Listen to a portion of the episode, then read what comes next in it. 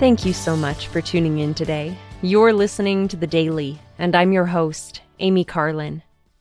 I recently watched an episode of the video series His Grace on saintschannel.org. In this episode, Kayla tells of some difficult trials that she's faced, including infertility and the death of her sister. These experiences initially made Kayla bitter. She says that she began thinking, God doesn't want me to have a baby. God wants to take my sister. And so, because of these things, she stopped talking to Heavenly Father in prayer. She felt that prayer was doing her no good, and she wanted nothing to do with Him. But Kayla realized that she didn't like the person she was becoming. When she was around other women who were expecting, or even women who were talking about pregnancy, she started experiencing feelings that she didn't like.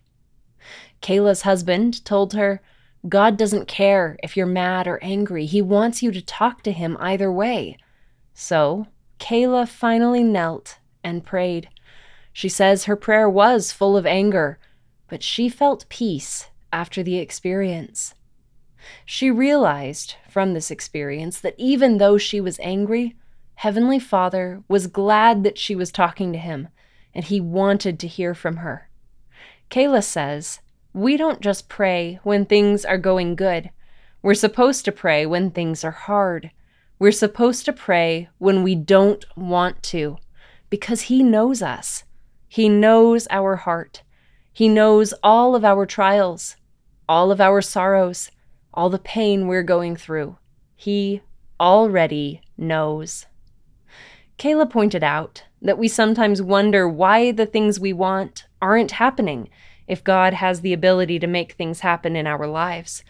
But she now sees that our lives aren't always going to be what we envisioned and wanted, or even what we think we deserve but that's okay. We can find peace even in trials, like Kayla did, because of the overwhelming love of our Heavenly Father and our Savior, Jesus Christ.